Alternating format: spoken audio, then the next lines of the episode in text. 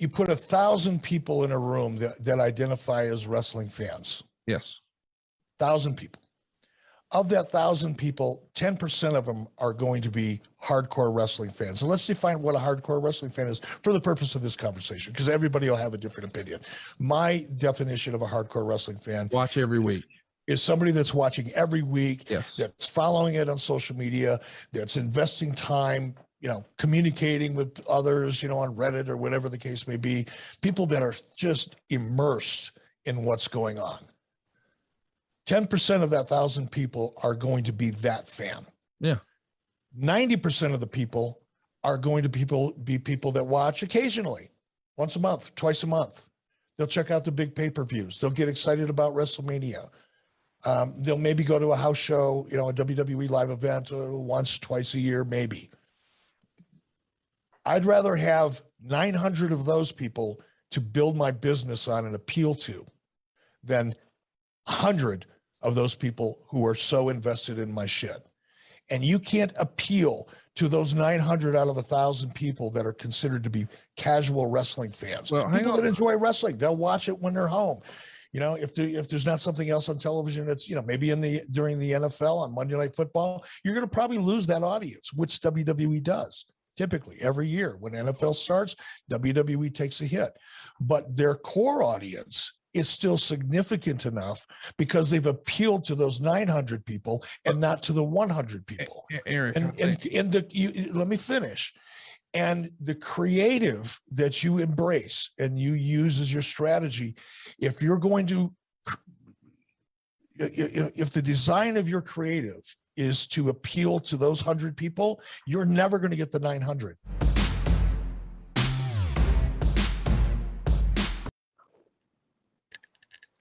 Some big t- Bischoff on his 83 Weeks podcast that we're going to dive into here in just a little bit. This is GKW, Good Karma Wrestling. I am Gabe Neitzel along with Brian Rowitz from ESPN West Palm, and pleased to be joined by the WWE European Champion, Jonathan Hood, ESPN 1000 in Chicago.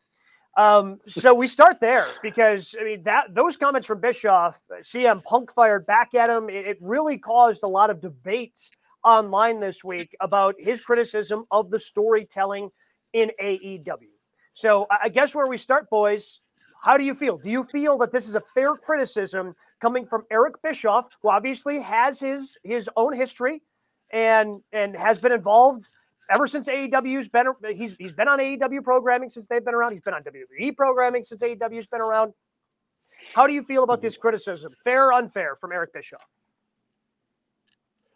Well, I, I think that there's a couple of things that come to mind. First, Eric Bischoff was part of WCW and also TNA and failed in both. There was some success, but ultimately was not be able to, to lead those companies to where they want to be as far as being a long lasting, meaningful company. I mean, everyone has ups and downs, but when Eric was in charge of WCW, at the end it went down and it collapsed and it was and it closed. With TNA, he also had an opportunity to do some creative and it didn't work out well under Dixie Carter. So, but I will tell you this, guys. I He also- think did he ever start- Did he ever start when he was because when they did the whole brand brand split? Didn't they hire Yeah. Bischoff to be like the SmackDown creative director, and then he actually like never started that job? Uh, yeah, and that's why his podcast is called 83 Weeks. He was in the job for actually 83 weeks. so, or, or actually, in, in this case, actually, his podcast is called 83 Weeks because that's when Nitro was beating uh, Yep. the WWE Raw. He actually was in the job in the WWE for, I believe, three or four weeks before he was. Yeah, it go. wasn't long at all. Yeah, that's actually the way it is. But but here's where I think he's right. And I've got a lot of issues with Eric over the years, but here's where I think he's right. I think I've, I've, I, after our show last week, I was thinking about it, guys, and here's what I was thinking about. You know, clearly AEW wants to be an alternative to the WWE. They want to be WWE light, which has been the problem with a lot of companies over the years. It could be you could say that about TNA and other companies. They want to be just like WWE, and that didn't work. I like the AEW's trying to be themselves, but I think that as a show, we can't keep beating our heads, you know, our heads against the wall saying, "Hey, wait, the the masses don't know what ROH is. Hey, the masses don't know what New Japan is." But but clearly, AEW guys is trying to be able to take care of the hardcore wrestling fan, not the WWE fan. And I like if that's how you want to do business initially, that's fine. But Eric is right, Gabe and Brian, that you actually want to be able to cater to everybody, bringing everybody into the tent more so than just the average wrestling fan that knows everything, all the smart fans.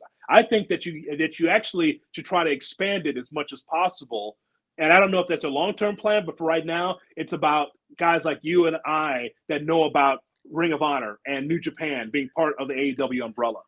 Well, yeah. So I agree with what you're saying from that standpoint. What I don't agree with Bischoff is I don't get how ripping the storylines is a thing. Like storylines is what AEW has been built on. We've talked about it. You know, the whole MJF, Punk, Wardlow. That storytelling is some of the best we've seen in wrestling. And if he's going to compare them to WWE, who's drawing close to two mil every week, the one thing we rip them for the most is their lack of storytelling. Like their storytelling yeah. right now is Roman Reigns good. He beats a lot of people. And then there's not much else. So it's hard to put those two together. But I do think there is something to the fact of AEW maybe being a little too inside, but 900,000 people every week is still impressive for a company. I think what you have to, I mean, the one thing you have to remember through this entire thing is AEW is still so new to this. Like, that's the thing for me here. And I think you have to cater early to the fans they're currently catering to.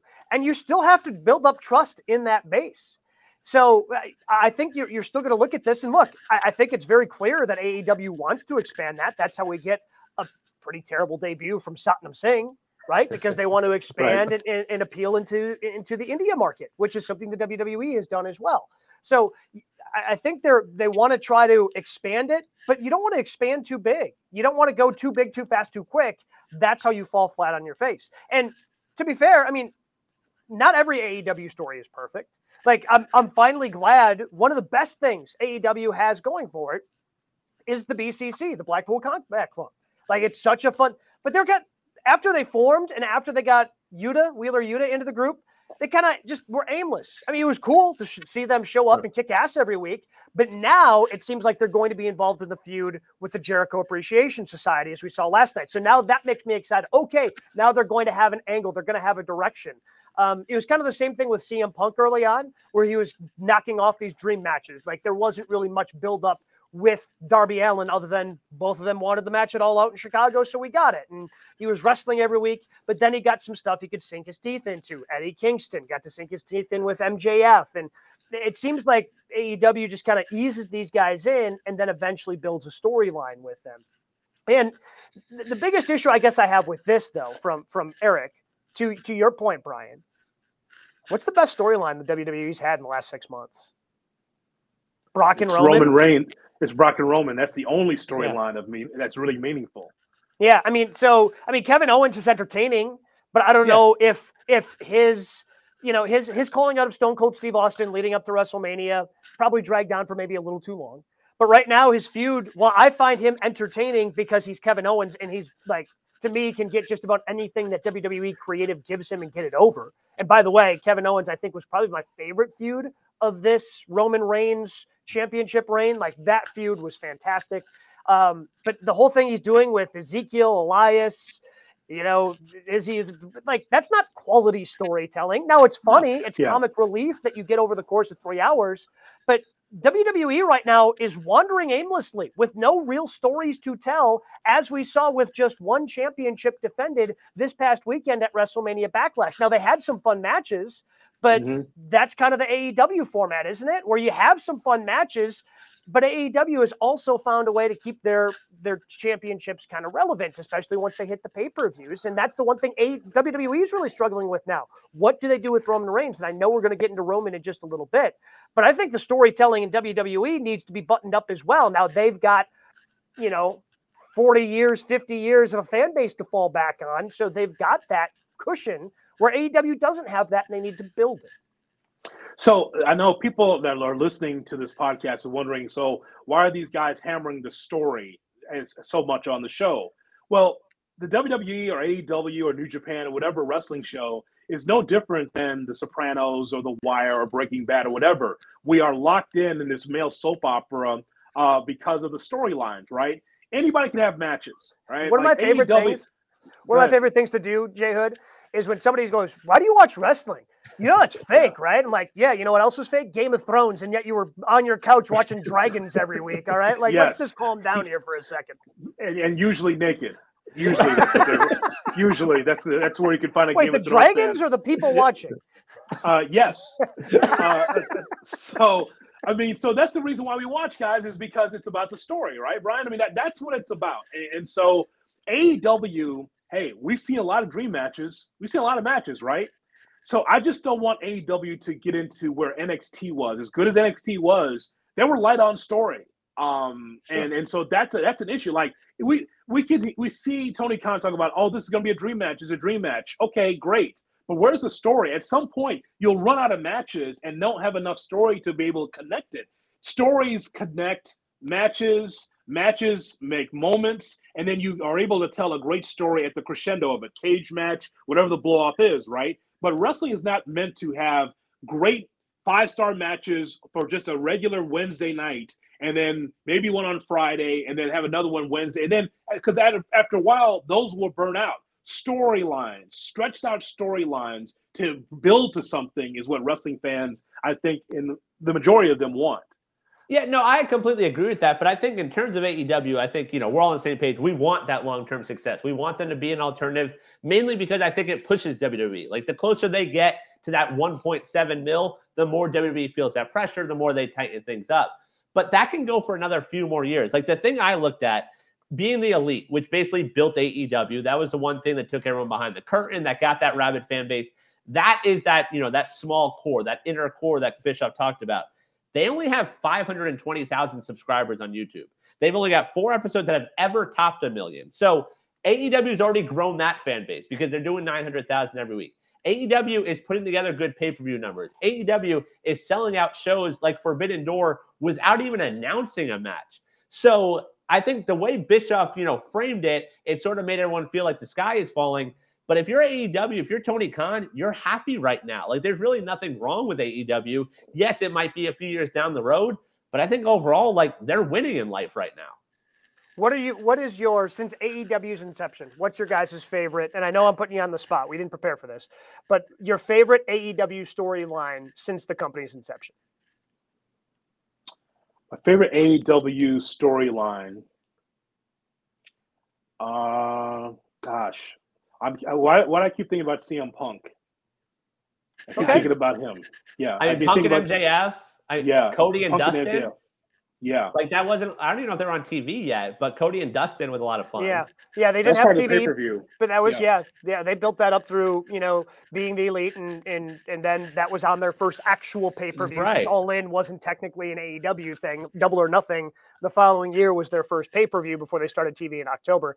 Um, I mean, I've I've really enjoyed the uh, Mox and Kenny Omega feud um, that they've they've gone back to a couple of times. But my favorite one is probably um, Hangman and Kenny.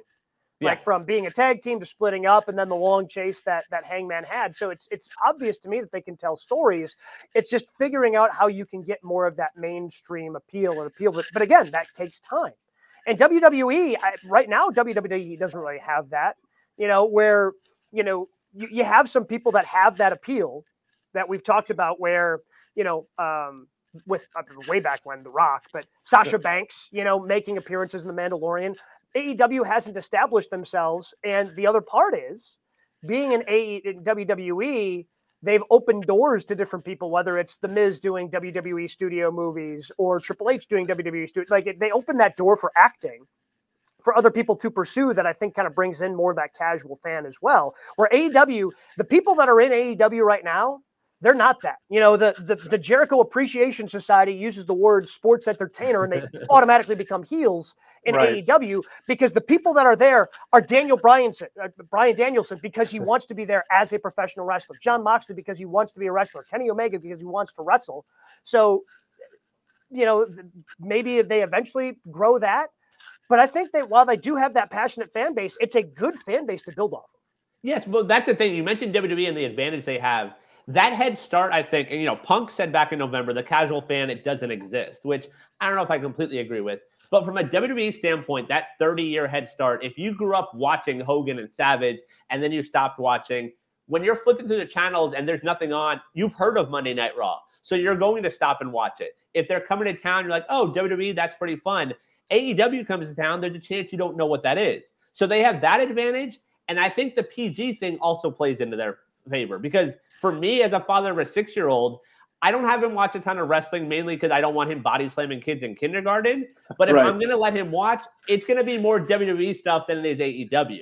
And I, don't- personally love the AEW stuff, but like that edge, I don't know if I'm ready to introduce him to yet. Whereas WWE, you bring him out there and, you know, Roman puts the number one in the air and that's the edgiest they're going to get. All right, I understand Hood, that. You, you keeping You want- track you- of this?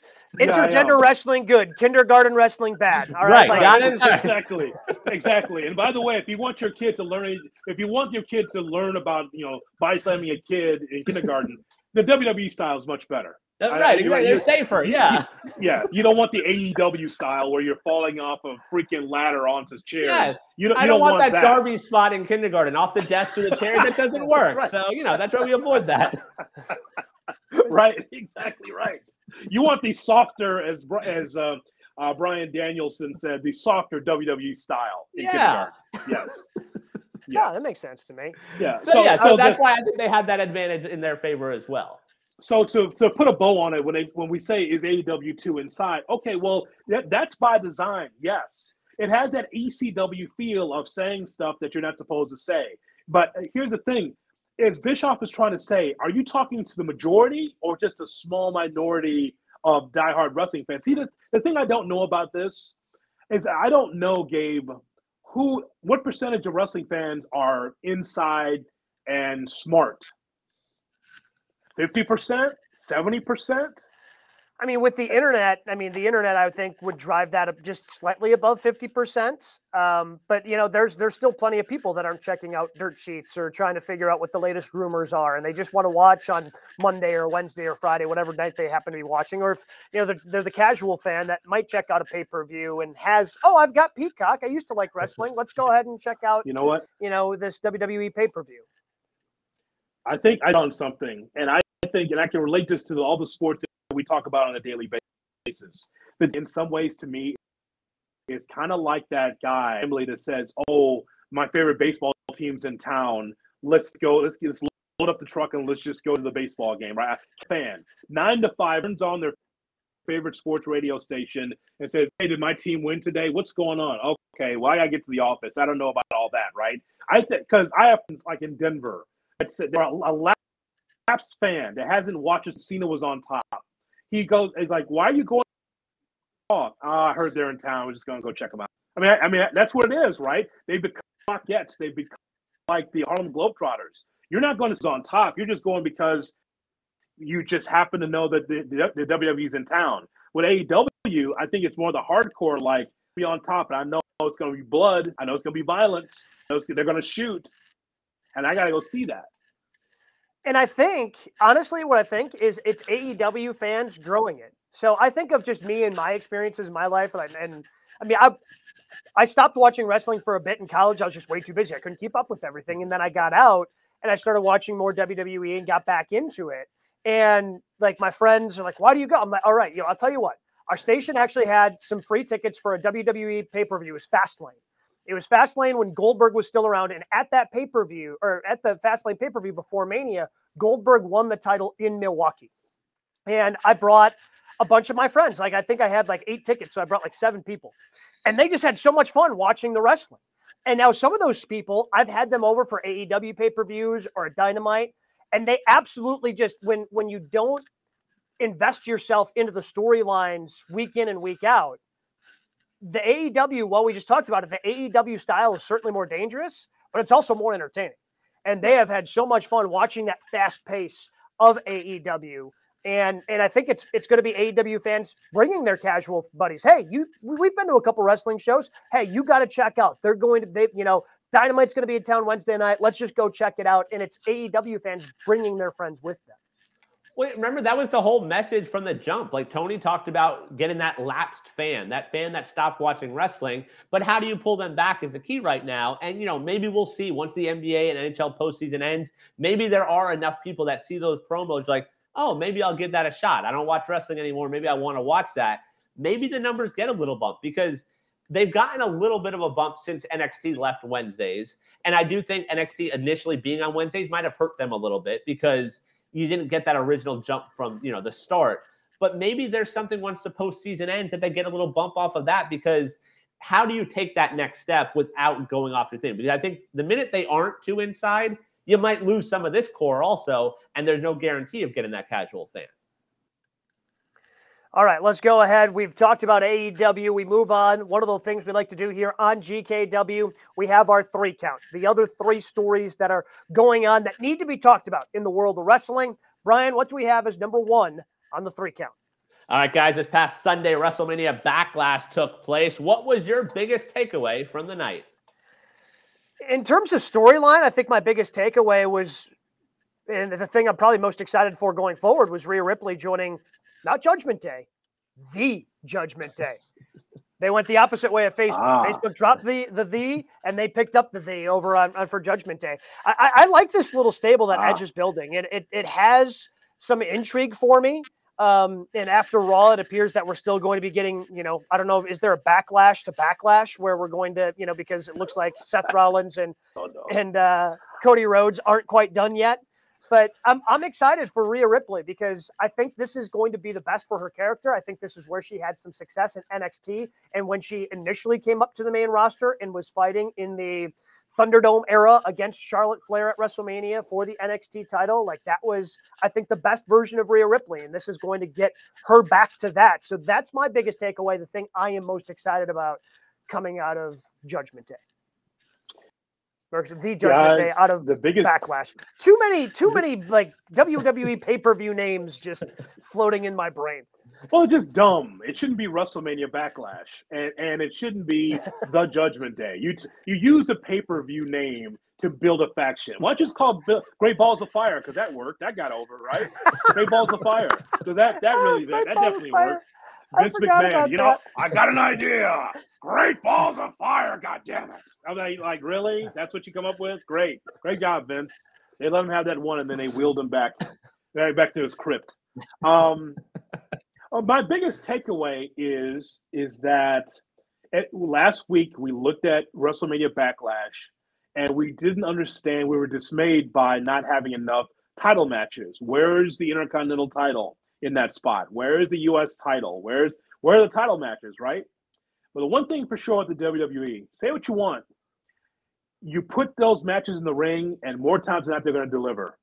That was my takeaway. Like, we can bitch about these cards and the storytelling and the storylines, but for the most part, move Omos and like Lashley to the side. You knew what that was, right? That's nonsense. Move, move Madcap Moss and like you know, and Happy Corbin to the side. You knew what that was. Move that to the side. But for the most part, guys, it delivered. It's exactly what you wanted. Uh, those men and women worked hard. No, it didn't make sense for the world champion not to defend the title. No, it didn't make sense for one of the singles champions to be able to show their worth. But you know what, though? It delivered. And Ronda Rousey had her second best match, I would say, since she's been in the company against Charlotte. That was her. Se- the first one was her debut. I've never seen yeah. a debut that good when she was with Triple H. That whole thing. That was her second best match. Her first, I think her best singles match was against Charlotte.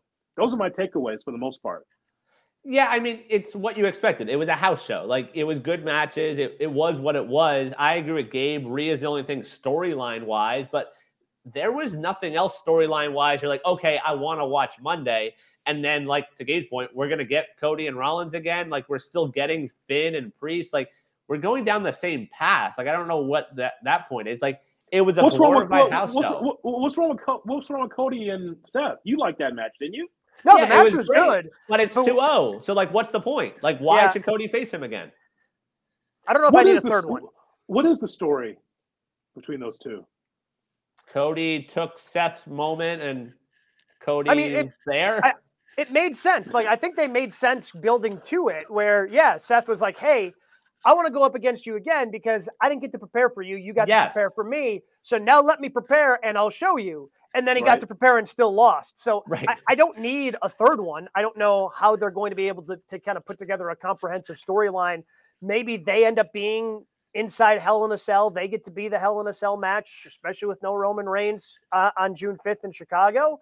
But Yeah, I mean the match was really good. The match was fun. I Yeah. loved the match. I don't know if I need it again. Exactly. Like, and that's the thing. Like when we talk about WWE storytelling, like what from this card like has really storytelling. I guess the Edge and AJ stuff, but like if that's not going away and we get a third one there also, like who cares? Like it feels like it's shaping up to be Edge and Priest versus AJ and Finn, and that might be in a cell. But like we've seen this stuff, we see them every single week. We see these rematches. So storyline wise, like it was a glorified house show on Sunday. It was. It, we should have known, right? WrestleMania Backlash in a sea town like Providence, Rhode Island. That's what it is. It was. A, it's a sea town. You guys uh, laugh. I, I no, have the no, list. my favorite thing. Oh, you have a whole my, list. Wow. I have the list right. my new favorite thing on GKW is Jay Hood just taking out towns. He's taking out Milwaukee. He's taking out Providence. Town. Can't wait till we get to the D towns. I'm really Yeah. curious what the F towns are. Listen, listen. Those are not my list. That's a wrestling list. That's a wrestling. Oh, You- okay. All right, so so you give me a city, I'll tell you if it, what what type of town it is. Uh, Chicago clearly is an A town. We get Forbidden Door, we get Hell in the Cell, you know, we get all the big. So uh, clearly we're in A town. Clearly, ask Tony Khan, ask Vince. Or- all right, so give me a give me a city, I'll tell you what town it is. Tell me, just any city. What about Miami down here in Florida? Uh, that's an A town. Oh, okay. Huh. That's an A town because that's an old Florida Championship Wrestling territory, Eddie Graham territory. So that's an A town. Wow, congrats. Give me another Miami. one. Gabe, Uh, San Francisco. A town. That's a, that's that's Bay Area, West Coast, uh, San Francisco, Oakland, A town. Then how come AEW is how how come they haven't really been out on the West Coast that much? I mean, they get to Vegas 1st. obviously every year, and yes, June June- first they're going to be doing Los Angeles for the first time, but Yeah, they they haven't hit anywhere out there. No? you know why? Because they've had enough uh, shows at with shitty times out west. That, that that's why. What what time was Rampage? Two thirty Pacific. I think we Because another of- one this week. Get excited. I think Yeah. special start time. That's why. Uh, thank God for social media. I forgot what time Rampage. It was four thirty Central. I'm like, oh oh, there's Rampage. That's right. Let me turn this on. Like that. That's why. Like because the time. You give me a city, I'll tell you what time. But it's not me, Gabe. I know you think I'm taking shots. It's not me. Oh no, it's not me. You you would never. No, no, no, no, no, no, no. I would never do that. Milwaukee, B town. But but uh, but I, you know, I mean, it's like West Palm, C town. Yeah, yeah. It's it's on the way. that one, yeah. It is. It's a C town. I understand. Like it's on the way, right? It's a it's a house show. You know, half the card. You know, you don't Uh, even get yeah. like a. You don't even get the main. You don't even get a champion in there. You know, we like get NXT. We've gotten Ring of Honor before. That's the extent of it. that's it. That's all you get. That's all. Oshkosh, C town. Oh wow, I'm surprised Oshkosh is even a C town. Yeah, see, yeah, C Town, sure, Hmm, absolutely. good It's for on. Sure, it's not my list. It's wrestling's list. It's not mine. Good to know. So you, so you were saying about backlash? Yeah, so backlash. I mean, talk about a C pay per view. But Yeah. the thing, the thing about house shows, though, you know, if, to call it a glorified house show, like house shows are fun. I enjoy going to house shows because I don't get the commercial breaks. Like going to Sure. a WWE live event, you got promo segment, match, promo segment, commercial, promo segment.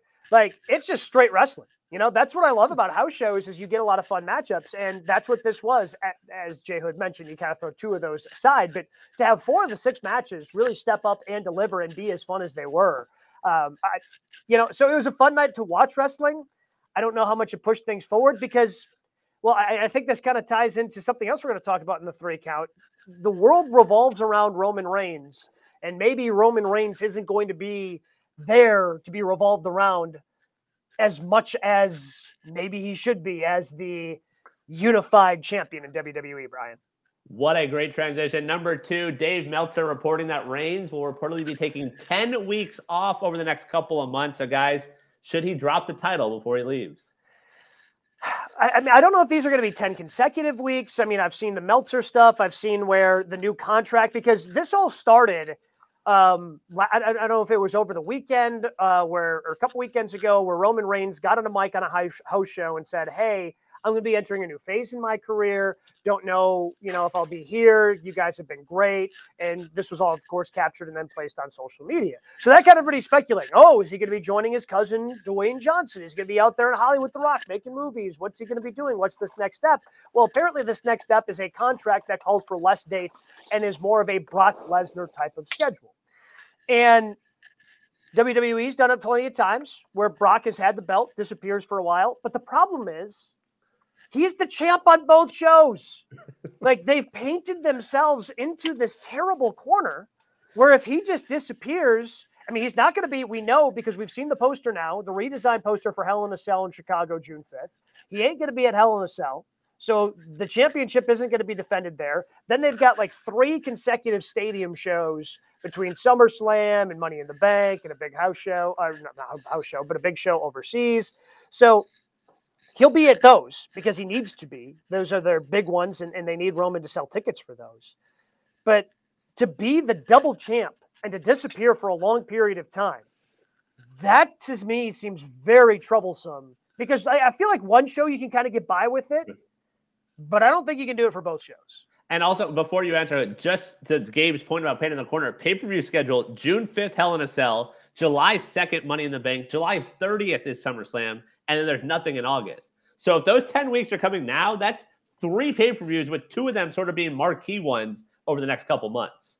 And just as an aside, guys, with Money in the Bank, I understand that there's new rules to this. If you get in the Money in the Bank, you can't cash it in until WrestleMania.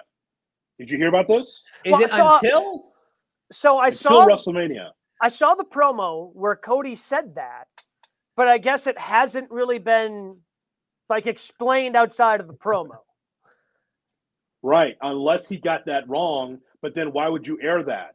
He said they, they, they So- he said it, it was played twice. Like he, it was like, yeah, if, so, if I get if I get Money in the Bank, I'll cash it in. I can only cash it at Oh, yeah. WrestleMania, which has never been the case. The the, the, the the thing with Money in the Bank is is that you want to cash it anytime. Raw, SmackDown, that's the fun of it, right? You had the Yeah. briefcase you're carrying around. It's almost like a rib on the wrestler carrying a, a briefcase around all over the country that says Money in the Bank on it. But I mean, so but I understand that's what Cody said.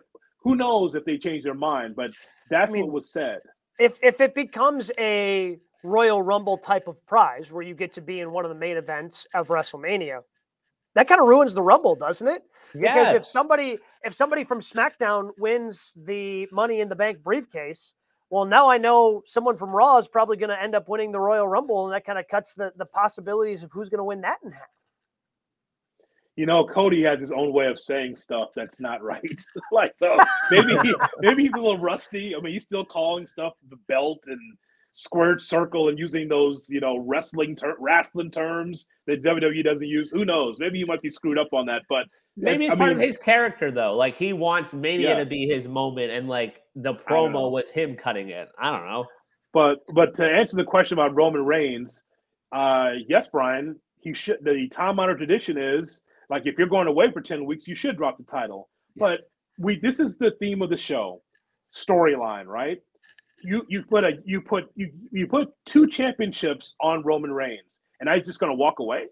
Right. See this. It, see, I wouldn't mind it if I knew what the top ten was. Right? Say Roman's away. What's the number one draw without him? Randy Orton, RK Bro, Yeah. like the Usos. Like, see, that's the problem with this company. We we said it a few weeks ago on the show. So if if Roman beats Brock, then what's next? And they still haven't answered that yet. And Because now I don't Roman's think beating they Brock. know. I don't think they think through that stuff. To like we talked about last week with the tag titles. We're like, oh, let's unify the tag titles. It's a great build up, and they're like, wait, we shouldn't build those up. Like we shouldn't unify them. Then we lose a tag champs. Like, all right, six man. Like I don't know how far in advance they think, which is the issue right now. Well, that's, That's because what, that's what that's what got WCW closed when you don't know week to week what you're doing. Well, but that's because, and, and I, I feel like they've said this publicly. They're in they're in the business of making moments, and the moment it was a great moment for Roman to win both titles at WrestleMania. But now you got to plan the next moment. That kind of becomes the issue. You got to figure out what's next, and if him being off for a bunch of weeks is what's next. Like I feel like SmackDown has been a repeat for the last six weeks. And Yeah. it's not going to be getting any better if you don't have the main attraction from that show. I mean, eh, SmackDown's already losing Charlotte Flair. I'm assuming Charlotte Flair Yeah. is going to be gone.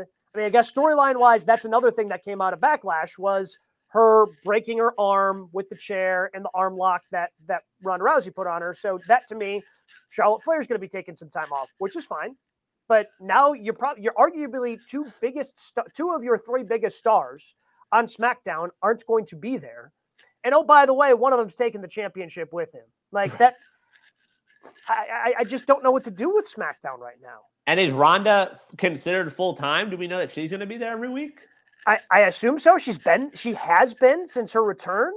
So I'm She's assuming been doing the she house would be there. shows. Yeah. Okay, all right. So yeah, but like from the SmackDown standpoint, like we talked about it after it happened, like Nakamura, like we were sort of excited about that, and then Super Kicks laid him out for a month, and they're like, hey, by the way, like we didn't forget, and now he's with Sammy, like so, like they sort of went back to that, but like even if you have him drop just one, like it needs to be a special moment when he drops that title. It's been what over 600 days he's been the champion. Have him drop one of them because otherwise why are you watching these pay-per-views unless they're banking on the fact that Money in the Bank is going to main event in July and then SummerSlam hopefully you dust him off for it.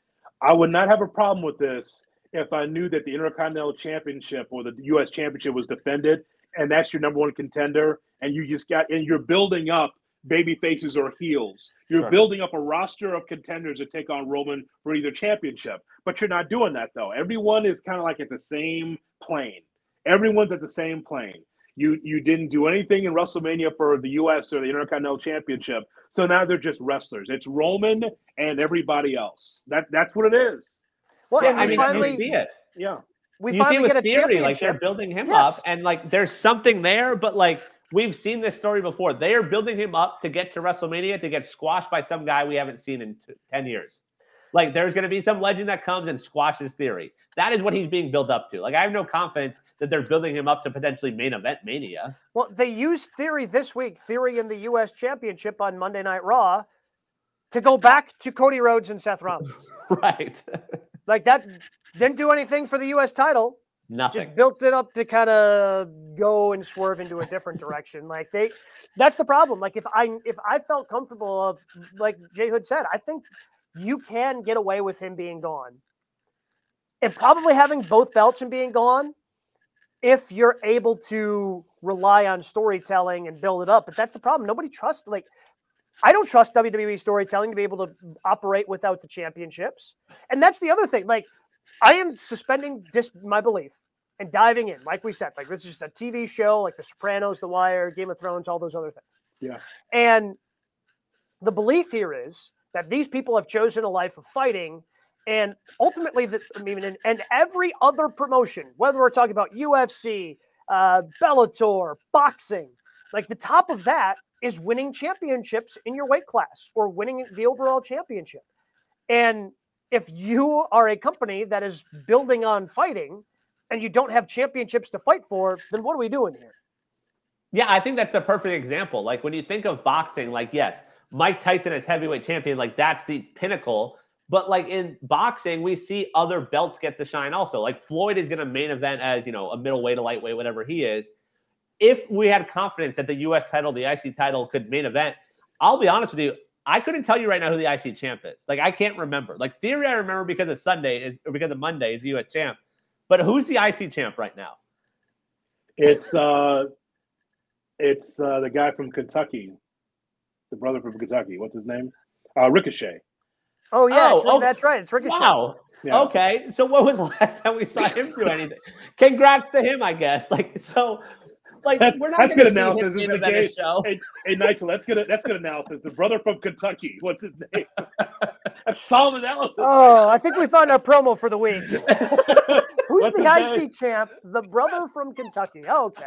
Made it very clear. What's the- I can't remember. But that's sad though. That's It's super sad. Well, it's super sad because Ricochet's really damn good. Like, I really like watching Ricochet, and I can't remember that he's the Intercontinental Champion because he hasn't been featured on SmackDown for seven weeks.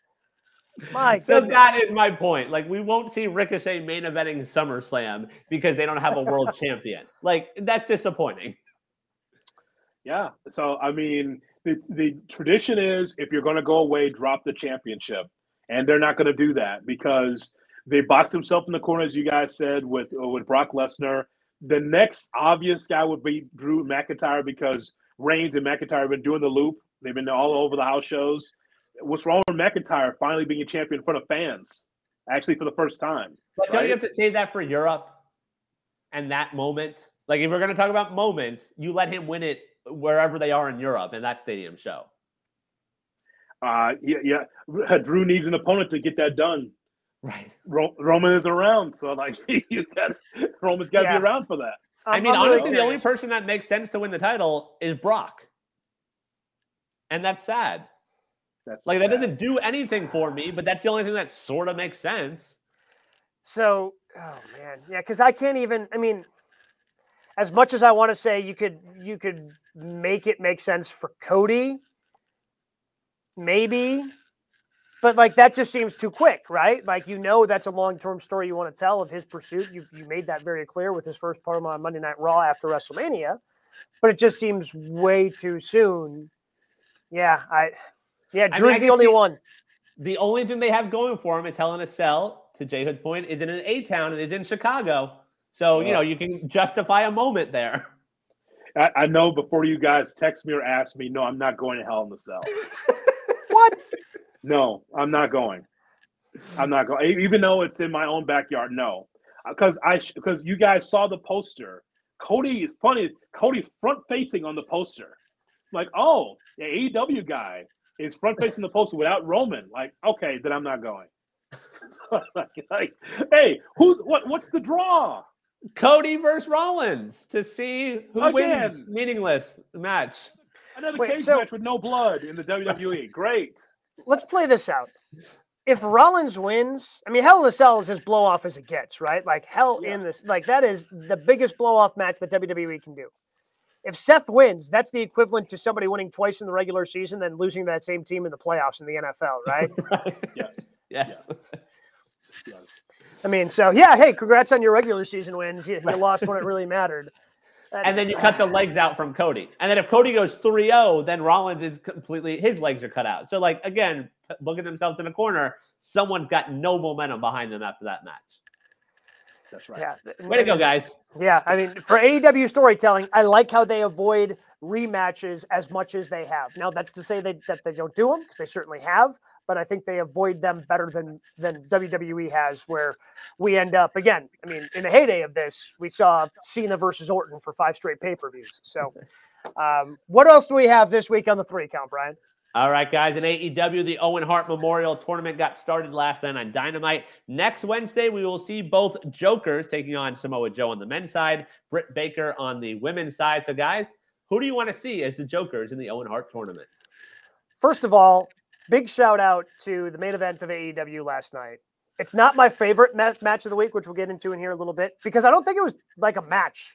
Like it was just stunt after stunt with with Darby Allin versus Jeff Hardy. Like, how old is Jeff? Jeff's like what, 43, 44, 45 years old now? Like, why is why is he doing these things still? Like, why why is he? I mean, you can do some of them, sure. Did he need to do all of them? Probably not. Was it wildly entertaining? I appreciate it, but I also want to see, you know, your body not completely crumpled up. Jeff Hardy, who ended up getting the win last night, but it was it was a wild uh, wild start to the uh, the Owen Hart tournament on the men's side. Um, so big shout out for that. For the women, I don't know who it's going to be, but I don't think it's going to be anybody big because I don't think it can be because I highly doubt that one of the main stars that they have in Britt Baker, Dr. Britt Baker, DMD, um, I, just don't see her losing in the opening round of this tournament. Right? Like, so I don't see like a big surprise Joker and then beating her because ultimately what I think we're building towards is her versus Ruby Soho in the final at the pay per view right, for double or Mhm. nothing. I think that's what we're building towards. So for the women's side, I mean, uh, you know, is it do, do we see Riho out there? Do you throw Tay Conti out? There? Like, I don't know who you put out there because me, to me, you're just feeding them to Dr. Britt Baker, DMD. Um, so what if it's someone on a current roster on a in a company? What about hardcore country? Hmm. I mean, are What they, about Miss, uh, Mrs. Aldis? So are, so are these companies going to continue to? Just, we talked about this with with Impact and having W Morrissey show up. Uh, you know, Yeah. companies are just going to be completely cool with sending some of their stars over just to be fed to. Now, I, I think again, I think they got as short of a match as it was. I think they got some offense in for Morrissey, so it wasn't a complete waste of time um, Mhm. against Wardlow. But are these companies just completely cool with getting the bump and rub whatever they can off of the AEW audience by sending Well, that sh- person over there to lose? Well, she was at the Royal Rumble, right? Yeah. Didn't she wrestle the Royal Rumble? Okay, so if you're looking for name recognition, that's what I came up with. But realistically, it could be Athena. Like I don't know if that's what you, I don't know if you want that. I mean, like as a surprise. I guess if you want a wild card or a um, uh, a wrestler to come in that's going to lose, you can give it to Athena. Right? It could be someone like that that's a free agent that's available. But I'm thinking that they want star power or someone that used to be in the WWE. Can I give you Tennille Dashwood? Does that make sense?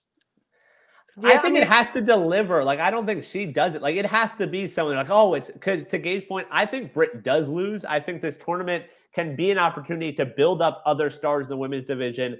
Britt can play up the angle, like, oh, I didn't know who was going to be. Like, to me, like Candice LeRae. I, I know that goes back to our point about being too inside, but if you get her out there, I don't think she had the non-compete because her contract just ended. And then you get her versus Toni Storm in the next round, and you just do things that way.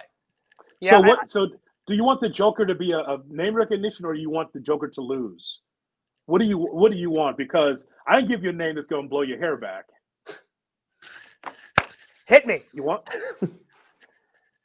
Tessa Blanchard? Ooh, boy. Say now. Contro- ooh, Controversial, Yes. very controversial. Um, right? But that's, I mean, that's a name that would certainly get everybody's attention. Yes. And, but so it, again, I, that would prove my theory wrong. If Tessa Blanchard shows up, she ain't losing, no. and she's going over Britt Baker. You know, she, Right. that, that's just the way that would have to be.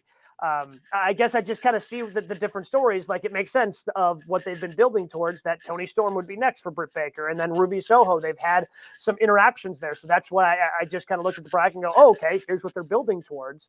Because I think Britt Baker and a Ruby Soho match at the pay per view would be worthy of one of the four pay per views that AEW does every year. But yeah, I mean, if you're going to go for the shock value, that being said, so the list I have here, here are the past wild cards or jokers that AEW has done for either the Battle Royals, what have you. So we've seen Matt Sydal, the former Evan Bourne. We've seen Mercedes Martinez on the women's side, Mhm. Lio Rush. The one tag Yeah. team that they did was John Silver and Alex Reynolds from uh, the Dark Order. Ruby Soho was the latest one for the women at uh, All Out. And then Hangman Adam Page was the first one, and he won at hmm. the first Double or Nothing pay per view. So it's kind of a mixed bag of, you know, like, okay, some name recognition, some, you know, it's kind of a mixed bag of what they've done with this spot. in- in I wouldn't go with mixed bag though. I'd say it's majority of not huge names. Like that that burst my bubble. Like I'm thinking big. Like I'm thinking Yeah. these big names. When you list it like that, it's like, oh, like these are, you know, mid carders. Like no offense to those guys and girls, but like that's what it is. Ruby was probably the biggest one. In terms of Yes. outside the company, Yeah. Ruby was the biggest one. So so we're saying it's going to be ODB. Is that what we're saying? Right. like, like, Like I could I see mean- I could see them doing something like Rebel. You know, like Yes. Britt Baker's been like, "Oh, hey, I've been absolutely screwed. I don't even know." And then it's Rebel, and Rebel just lays down, and and Britt Baker gets the win. Or that could be fun. Like Rebel, that starts the breaking up of that group and that trio. Sure. And like Rebel doesn't just lay down and they put on a match and do it that way. Yeah, if, if the Joker is supposed to lose, then you throw whoever you want to throw out there. But if you want to be like have some shock and awe, you throw out like a Gail Kim, someone that can have a five star match. Like if, if, but I don't know what they want in that spot. I can. g- There's plenty of free agent women that can give you a good match. I mean, Mhm. better than what's in AEW now. yeah, Free agent women, right? Like some that haven't been even been on major TV in five years. But I don't know what they want in that situation. I could I could see I wanted to go back briefly to your Mickie James point. I could see Yeah. her going I could see her doing it just to say that hey, I've been on a I've been on WWE, I've been on AEW, I've done this like and being on as many shows as she has been on. I can see that being a feather in her cap at this point in her career. So that certainly would be a possibility for me. But why not take advantage of the opportunity to build someone to like your point, Hood, like a Tegan Nox. Like she comes in, she's not a huge Oh, name. yeah. She's a wrestling name. She put on a great match. She beats Britt her first night there. Like that's a big deal. Right.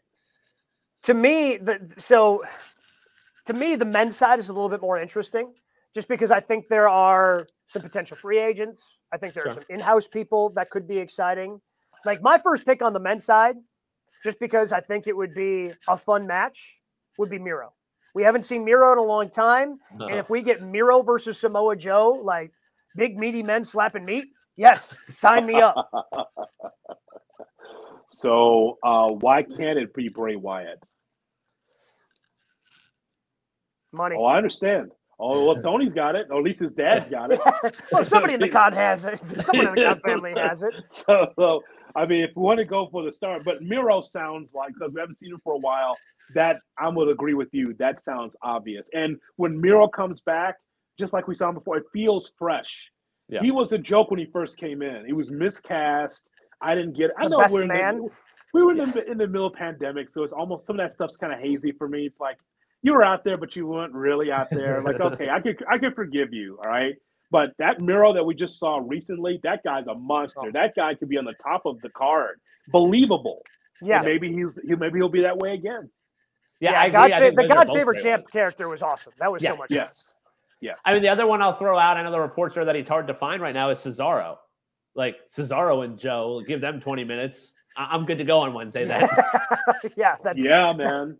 If if if it's Cesaro, I think you can pencil in what my match of the week is going to be. Yeah. Like we'll just put it that way. If it ends up being Cesaro, And Uh, the what other one I'll throw out, just if they stay in house, like it feels like they're building towards something. What about Jungle Boy? I know he had a shot to qualify, but like, you know, he seemed frustrated by the loss last night. Like, you throw him in and he goes on a run and see what that leads to. yeah, it's interesting what Oh. they're doing with their four pillars, right? So we just saw two of the pillars had opportunities to qualify. And both failed to do so. Or well, I shouldn't say failed to do so, but Darby because Darby Allin did qualify, but then Yeah. Darby Allin lost right away. Uh, Jungle Boy failed to qualify and is kind of on a singles losing streak, and they seem to be angling towards a Christian breakup with the Right. Jurassic Express. Um, I mean, I, I'm always for more Jungle Boy. I think he's fantastic in the ring, and there's still a lot more growth that needs to happen there. So I'd be all for that. Uh, I like to, I've been seeing Jungle Boy really grow before our very eyes. Here's a guy here, Mark Henry. I could say it. I guess he won't mind me saying it. Mark Henry would tell me, God, a, a lot of connections, some things I'm not supposed to say. I'll say it anyway because it's GKW. I'll say it. Um, yeah. th- there was times where Jungle Boy would hide during promos. Promo time. Anyone seen? Anyone seen Jack Perry? Anyone seen Jungle Boy? And he would never. You couldn't find him, right? Because he was so deathly afraid of promos. He didn't mind the in ring, obviously, because he's very talented, but he didn't want to do promos. And they've worked with him. And now when he speaks, I pay attention. It's a little George Bushy, actually. You know the way he speaks. It's a little talk. Kind of speaks off the side of his face like this, you know, like it. But it's good though. Um, I like. There's confidence when he speaks and I believe him when he speaks. So I just like the the maturation of him. I think he's been really, really growing before our very eyes. And I think also, like, you know, I said let him win. Like, I think him losing adds to the storyline. Like, him getting Yeah. frustrated and, you know, Christian being disappointed in him. And, like, him and Joe would put on a great match. The the turn's happening with Christian. We're just waiting Yeah. for it. It's slow, but it's gonna happen. Yeah, it's a nice little slow burn. Um, Yeah, it is. So, so are we saying? Are you guys saying inside the company or outside the company for the Joker on the men's side? Uh, I'll say inside the company. I agree with you with Miro. I, Yeah. I think inside as well. It's just because they just at some point this roster, especially on the men's side, has to stop growing, right? Like Yeah. it just can't keep expanding. It just there's there's too much. They only have three hours every week. Right. Um, but I, I'm looking forward to it. Just Samoa Joe is one of my favorites. I love watching him perform, and I think Yeah. whoever they end up pairing him with, it should be a fun match next Wednesday night on Dynamite. Speaking of fun matches, let's go ahead and dive into it. The last thing we do on GKW, our favorite match of the week. Brian, what was your favorite match from the past seven days? So I'm gonna go with Adam Cole and Dax. I thought that was really fun, but I'm gonna cheat a little also because I think what I liked more than that wasn't really a match. The MJF stuff last night, Like the dark side of the ring promo, the way he's talking to the crowd, the way he's talking about 2024 and his buddy Cody. Like MJF is so damn good. To me, like that was the highlight of last night. And it was a good dynamite, but like that whole interaction, every part of that, like MJF, bravo. I love, and I, by the way, I love how AEW will lean into certain people. Like CM Punk's a babyface, but in Long Island, he ain't a babyface. He is a Right. heel, right? So they lean into that. MJF is the heeliest of heels in all of pro wrestling right now, but in Long Island, dude is the biggest babyface, and they lean into it. It just makes it more fun. it's the way it's supposed to be, right? I mean, you're on Long Island, you're in your hometown, people are supposed to love you, uh, and it works, right? And he, and by the way, it's he's still he he comes across as a baby face. He leans into the crowd like old, like old school vintage Jericho did back in the day. Like he he loves it, man, and I love that crowd in Long Island too. It's great. It's like they love wrestling. They love wrestling forever. But when AEW comes in, they have drawn very very well, and because of those crowds, they are. I think it's August. They're gonna go to uh, Arthur Ashe Stadium Yeah. because last time it was again. it was it was twenty thousand. It was sold out at Arthur Ashe. They're gonna try it again apparently in August. So they're gonna go back to New York again. So I I'm just gonna go with uh, the first match that I saw on Dynamite as well. I was gonna give it to something on Raw, like I just, but I just think that Cole and, and Harwood, I thought had a great first round Owen Hart match. Um, and you know what? Adam Cole kind of got away from just being doing all the histrionics. He did that early, but he really got he was really concentrating in the match with Dax. They're trying to accomplish something, and um, I love these matches because we're not seeing a lot of nonsense. We're seeing some really good wrestling. You knew Dax wasn't going to get over, but you knew he's going to give a great effort.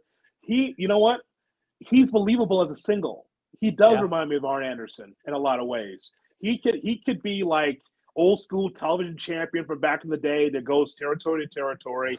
And- for a guy who's a tag team wrestler, his single stuff is really solid. And I think that he wrestled well against Adam Cole. Yeah, and they told the story, you know, the rib cage thing, and then the figure four. They told that much like I think on on Sunday, they you know with the way Edge went after the shoulder of AJ Styles, I really appreciated that. But for me, like the most fun thing I think I saw uh, this past week was the six man tag. Like that mm-hmm. thing was action packed. It was quick. It was quickly paced. It was so much fun. Roman doing the heel thing where he tags himself in, tags himself out, says, No, you don't get what you want. I go in when I want. And I didn't even see, like, at first I thought they botched the ending because Roman comes in with the spear. I did not see the blind tag. Like, I missed that the first time around. So, like, the attention to detail in that match, while I was like, okay, this is, it, it was a house show main event, six man tag. It was super fun. It was a lot of fun, and it delivered in terms of being an in-ring match. It was super fun. It, it- I think it accomplished what they wanted to accomplish, and in terms of just pure wrestling match, it was the most fun I had watching a match this past week. Yeah, it, you, got, you got everything in that match except for Paul Heyman ripping his jacket off trying to get into the ring. The house show Paul Heyman trying to wrestle. Yes. Trying to, I've seen that a couple times too. So you got so it was a house show all the way up to that point. You didn't see Paul do that, but no, that was a fantastic six man. And again, we saw it on paper. All three of us are like, as much this card isn't much, but leave it to the men and women. Once it's in the ring, it's pretty. It, for the most part, it's always going to be solid. For the most part, and Yeah. it was. There's so much talent. Um, you mentioned Paul Heyman, so quickly, what happens to Paul when Roman's gone? Uh, he manages the Usos. Okay, But they're just a tag team then. They're not main eventing. They're not a marquee storyline. They're a tag team. You know, we know how Vince thinks about tag teams.